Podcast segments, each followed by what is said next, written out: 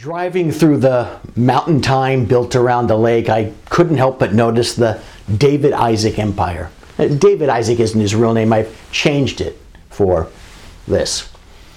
There was a David Isaac boat sales. A mile or so away, I noticed there was a David Isaac Marina, and there was a David Isaac Toyota. A quick Google search revealed that he has similar car and boat businesses in other towns too. Mr. Isaac built a web of interlocking motorized businesses, each of which could stand alone, and each of which, some more than others, serves to drive customers to other elements of his ventures.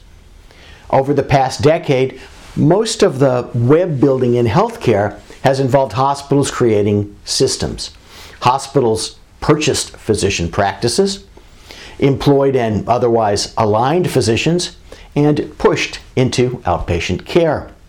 But now, with an increasing number of procedures capable of being performed in freestanding facilities, from urgent care to emergency medicine to freestanding surgical facilities, ranging from interventional radiology ASCs to orthopedic surgery ASCs to, to well, you name it, ASCs. Physicians have an increasing opportunity to create their own interlocking webs around the central themes of healthcare and wellness.